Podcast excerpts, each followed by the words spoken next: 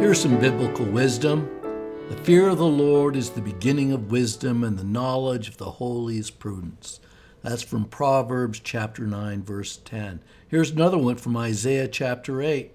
The Lord of hosts, him you shall regard as holy. Let him be your fear, and let him be your dread. So that's the biblical view. Here's the modern American secularist view. I believe in myself. So what is the basis for a wise life? Fear of the Lord or belief in yourself? Christianity, as you know, has faded from the center to the margins of the Western imagination. We may live in a Christ-haunted America, but it is not a Christ-centered America. The Nicene Creed has been replaced with a simpler secular creed. I believe in myself as that creed. This affirmation that you should look to yourself as the ultimate arbiter of value is the secular colonization of a religious impulse. You know, everybody has to worship something or somebody. There's always something of ultimate value in your life, whether it's family or work or your Corvette. You can't make people not put their belief in something. We're just built for it. But as the early Greek cultures knew that some of these gods, maybe all of them, were in fact the gods of illusion, and that to redirect our belief to them was to have a life that would end in terror. The Greeks used to say that those that the gods would destroy, they would first make mad. You see, believing in myself is probably at the heart of at least some of the struggles of mental illness in the United States, but still, it seems to be celebrated everywhere: daytime TV, inspirational books, and Disney animated movies. The truth of this questionable adage, which has some kinds of truth to it, but not ultimate truth, is seen by many to be self-evidently true. What else could you believe in? It's as if the garage door of unreality is forever closed off the minds of the self-believer to any real experience of transcendence or purpose in life beyond what you can grab. Since there is nothing else to believe in beyond me, I think this earthbound wisdom goes, this pseudo-wisdom, then I guess I have to believe in myself. This is, of course, quite contrary to the biblical view of the human condition. Humility is to see yourself as you really are, mortal, limited, doubting, and prone to self-destructive behavior. We're made to be brilliant, shining lights, but often enough, on our best day, we just barely flicker. To proclaim the gospel is to say to the unbelievers, baptized and unbaptized, that the way out is to believe in Christ, to proclaim Him to the culture. That really believing yourself as the ultimate arbiter of all value is a dead end. So, how's that working? Does it matter in the end? This is Oro Valley Catholic. This is Father John Arnold, and yes, actually, it matters quite a lot. Here's the basic problem with believing in yourself. The problem is, how do you deal with the human proclivity for evil? How about my proclivity for evil? You see, if you're not trustworthy, how can you believe in yourself? If you're the kind of person that you would think is slightly disreputable in some matters, how could you ask others to trust in you completely as the center of their lives? And if you can't ask others to trust in you completely as the center of your life, why are you trusting in yourself? You know, even if you don't believe in good and evil, you can still believe that you can make the decisions that undermine your own happiness or the happiness of whomever you're supposed to care about, if you care about anybody. No, it's not really just your life. You didn't bring yourself into the world or raise yourself or even build the interstate highway system. You really owe something to others. Why do you not have greater care for our imperfect world, as imperfect and sometimes deeply disappointing as it is? Is there any indication that when you burn it all down, you can do better? Good question to ask in the midst of all these George Floyd protests. Lots of imperfection to deal with, especially the problems of racism. But burning out TV shops, I'm not sure that's a step in the right direction. Quite confident that it's not. You see, even people who are well-intentioned somehow participate in this dysfunction that runs our dysfunctional world. How can it be that you want to do such good, supposedly, and you're so destructive of other people's livelihoods? You know, we may not be able to make the world a lot better at once, but we can sure try to avoid making it worse. Have you ever thought why the world is so screwed up? Here are some basic ideas. For the Greeks, the problem of moral evil was really either a problem of ignorance, you just didn't know what was right, or about bad social environments, you grew up with abusive parents, or you had significant mental health issues, you had a bad demon. So good public education, counseling, the right drugs, parenting classes, this should set the world right. Maybe make a couple of blood sacrifices. Easy, right? Well, the Greeks, and I would say a modern host of secular reformers and daytime talk show hosts, don't quite grasp the thread that runs through all of human self-destruction. What's this idea that secularists and pagans miss? Well, it's the Judeo-Christian critique of the human project. And that critique centers around the reality of human sin, that down the middle of each of us, there is this fracture. We cannot separate humanity into the good guys and the bad guys. All of us at some place participate in this dysfunction that's called sin. That is the basis for all the troubles of our world. Ignorance, bad upbringing, yes, even mental illness explains some moral evils, but people brought up in great homes, graduates of the Wharton School of Business, fantastically mentally healthy, still steal from their clients and then go home and beat their spouse. Of course, when we talk about sin, we see this prevalence even in those who seem to have no excuse for evil. Sin's existence is not explained solely by ignorance, bad upbringing, or mental illness. They play a role, but in some respects, they're a red herring.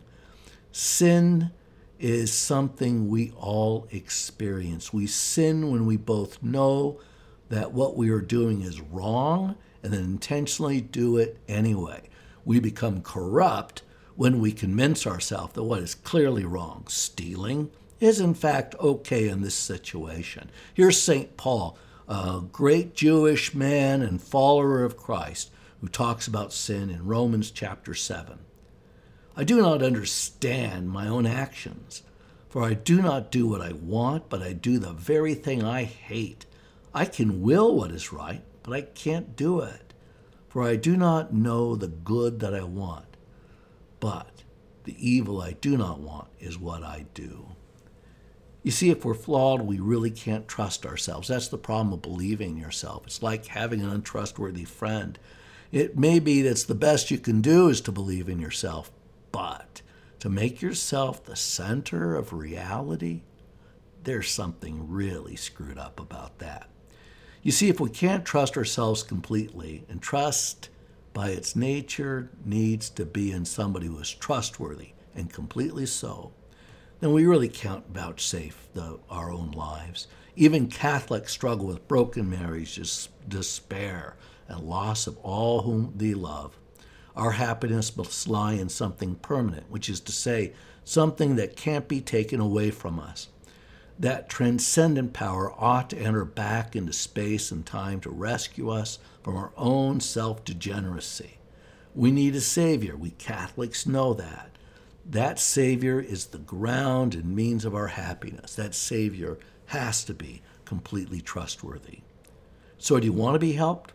Well, first recognize that there's something that blinds you to reality that's called sin. Sin leads to death, not physical death, but something far worse.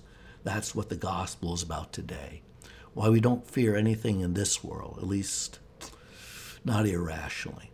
We should have rational fears of what's going to happen after we die.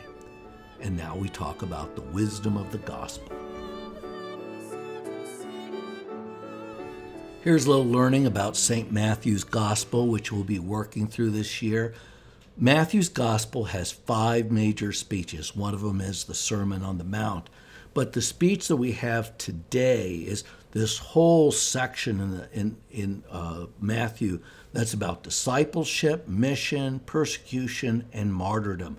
Because remember, Matthew ends when Jesus, at the very last, sends the disciples to go out into the whole world, proclaim the good news, baptizing in the name of the Father, Son, and the Holy Spirit. That's called the Great Commandment, to go out into God's world and proclaim God's kingdom. Every Christian has the obligation to do that. Jesus in his ministry confronted, if you remember, the sinful, the self-satisfied, and the self-reliant. They all knew what the truth was, and they're telling God all about it as Jesus teaches them, which, as you know, from a believing Christian, are some crazy scenes in the gospel. When Jesus talks to his disciples about death, which is what everybody ought to fear, he talks about something all of us accept as implacable, unrelenting, and the ultimate challenge to our self-reliance. You know, physical death is kind of scary because it can hurt in a lot of situations. We know that medical science can help us, but still, it's the loneliness of death that can cause people anxiety. But Jesus teaches disciples that that's really not what to fear, at least not irrationally. What you should fear, and it's a rational fear, is the one who can cast body and soul into Gehenna. You see, for Christians, that's called the second death. You know, in the modern escapist secular world, some believe they don't wake up after death. They're not going to be that lucky. The problem is we do wake up. Paganism and the Christian world understand that the life on the other side is not a bed of roses. This idea of materialism being the only thing that exists, that is just a way of running away from God, because materialism doesn't really explain human or any other existence, not in and of itself. You see, Jesus rose from the dead and taught that the other side is not nothingness.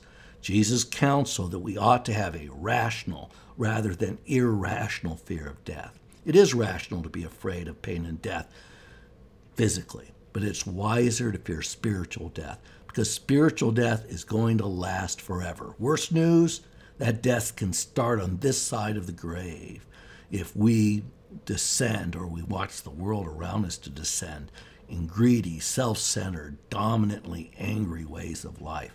This is not the gospel. This is not the way to union with God. You see, if we don't love God, if we don't fear God, we lack respect for the divine and for the mystery of human existence. Humility is the virtue we want to nurture as Christians, because not only for our own benefit, but for the benefit of others. We're supposed to be a shining light in this world, and how we proclaim the gospel. That's part of what Jesus is saying to his disciples, because humility is to be in touch with reality and to not be intimidated by proclaiming that reality. The unbeliever may not understand reality like we do. That is their impoverishment. The grace of humility or fear of the Lord is the foundation of Christian life. And so as we constantly try to prepare ourselves for mission, how is it that we develop that Christian virtue? Here are some ideas on developing the great virtue of fear of the Lord. First, fear of the Lord is really taught all in Scripture as the basis of Christian and Jewish spiritual consciousness. You know, if you can't really just feel the love for God, you ought to feel some fear of him. That's what Jesus' point is. It all starts somewhere. First, learn to fear God in how you think.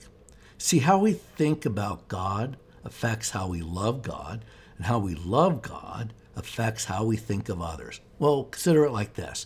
Don't you think Christians and others have kind of taken God for granted?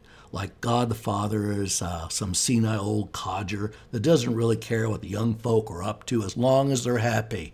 They all make their own deal about that, right? That is such nonsense. You see, what we do opens us up to happiness, and what we do can also foreclose the possibility of happiness in our life and the world to come. If our lives are to have any real significance, then there's going to have to be consequences in the world to come. So yes, it's better to love God, and that is the growth in the Christian spirit. But we all start somewhere, and when you're not feeling the love, at least try to feel the fear of God. As the book of Proverbs says, the fear of the Lord is the beginning of wisdom. That kind of fear is not ideal, but it's a start. So try doing something that actually respects God's creation. Here's some homework. Spare the life of a bug. It may be inconvenient to you. It may even be seem as nothing to you. But friends, you didn't make the bug. God did. Here's another one. Fear of God in word. Imagine that you get to heaven's gates and you meet St. Peter, the keeper of the keys. You're asked, "So, John, what do you bring with you that makes this place heaven?" John unwisely says, "Well, Jesus is my kind of guy. I've always really admired him." And St. Peter will say, "John, you're not ready." And so the next day I come back and he says the same question. "Why? Well, what you bring make this heaven?" And I said, "Well, I mean, I'm a hard worker. I'm pretty smart. I really try." St. Peter will say, "Still not ready." So this goes on for what seems like an eternity, but it's really only purgatory. By the end, you're frustrated and beat. And so you get back for one last try. And St. Peter says, "So what do you bring that makes this place heaven?" And then you say what's really true. "I got nothing." When you recognize that, then you're going to hear the best thing that St. Peter will ever say to you. Now you are ready. You see, wealthy and decadent America, and we all kind of participate in that in some weird way, has all too comfortable familiarity with the divine that drives out respect for God. I think we think, well, can it really be heaven unless I'm there? Can other people be happy unless I'm there? You know, John Henry Newman, the saint, said, "Fear and love has to go together. Always fear God, always love God to your dying day, because it keeps the relationship honest between you and God." So fear God in what you say and how you listen. So here's something, this is a tough one. When somebody corrects you and it turns out they're wrong, you know you're right, let it go. Let someone who's incompetent tell you what to do without expressing to them why they're so inadequate. Just let them have their own path to God. God knows more about making them saints than you ever will, because he knows more about making you and me saints than we ever will. So how's this one? Fear God indeed. Well, here's a good thing. You know, Jesus worked. He worked hard. And so work for human beings is more than punching the clock, doing our time, or collecting a paycheck. We're not just passing the time away when we work. Work is this sacred duty, working in the house, outside the house. Working is this redemptive act. God worked in creation. It's at the very root of human existence. Working is a participation in the life of Christ if we offer our work through Christ to the Father.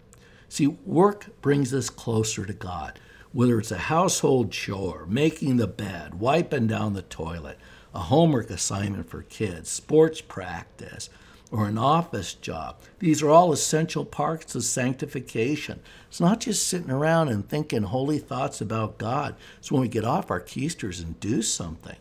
That's how we love God. You love your spouse, you love your family when you go to work and you're caring for them.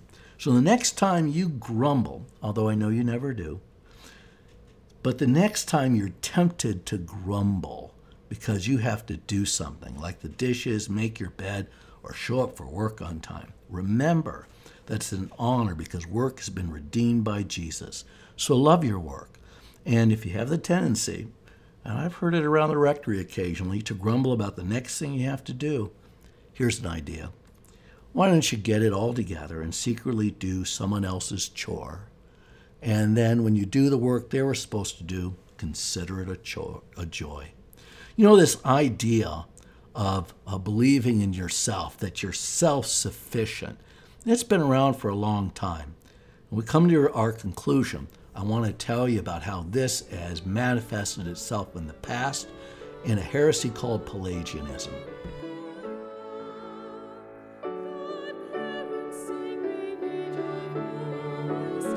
So we're going to bring these meditations to a close. I'm going to tell you about an Irishman, and all great heresies probably start with the Irish somewhere.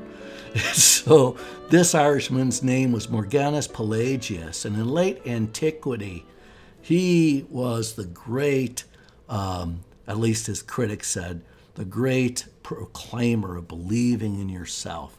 And Pelagianism was given to this teaching that if you worked really hard, you could make yourself a saint.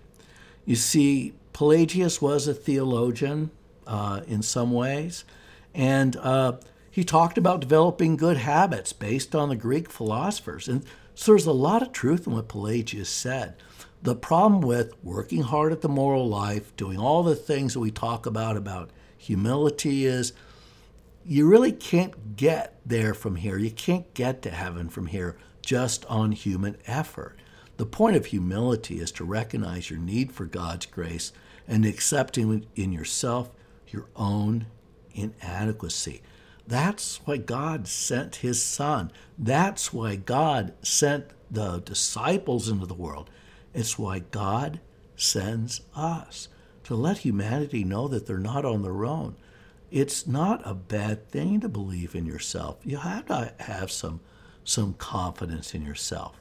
The problem is when believing yourself becomes the center of your whole sense of what the world is about. You know, none of this in the end is ever to suggest that it's wrong to be self-confident or recognize in humility that God gives you great talents. I hope he gave you great talents for a lot of different things.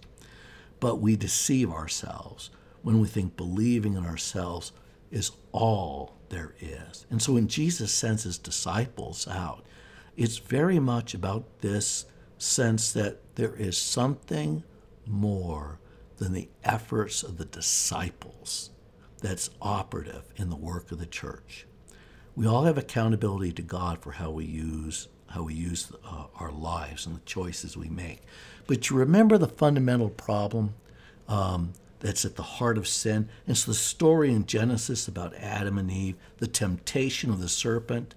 Do you remember the lie the serpent told Adam and Eve in the garden wasn't that God didn't exist? That's the modern lie. That they would never have believed. It was that they could, by their own efforts, be God, or at least gods. But it was all an illusion. It was a truth mixed with a lie. Because Jesus will give us immortal life, which is what is kind of fundamental about the idea of God's, is we won't be eternal, but we'll be immortal. But we'll never be God, the center of existence. And so to see ourselves as accountables, as stewards, this is the basis of the Christian life. And so we ought to be very skeptical of secular ideas of believing in yourself, because it quickly becomes, in America, is that I get to be the arbiter of reality. That is childish. It's a holy thing to want to be accountable and for how we use the gift of our lives. I want to leave you with this last little thought in just a moment.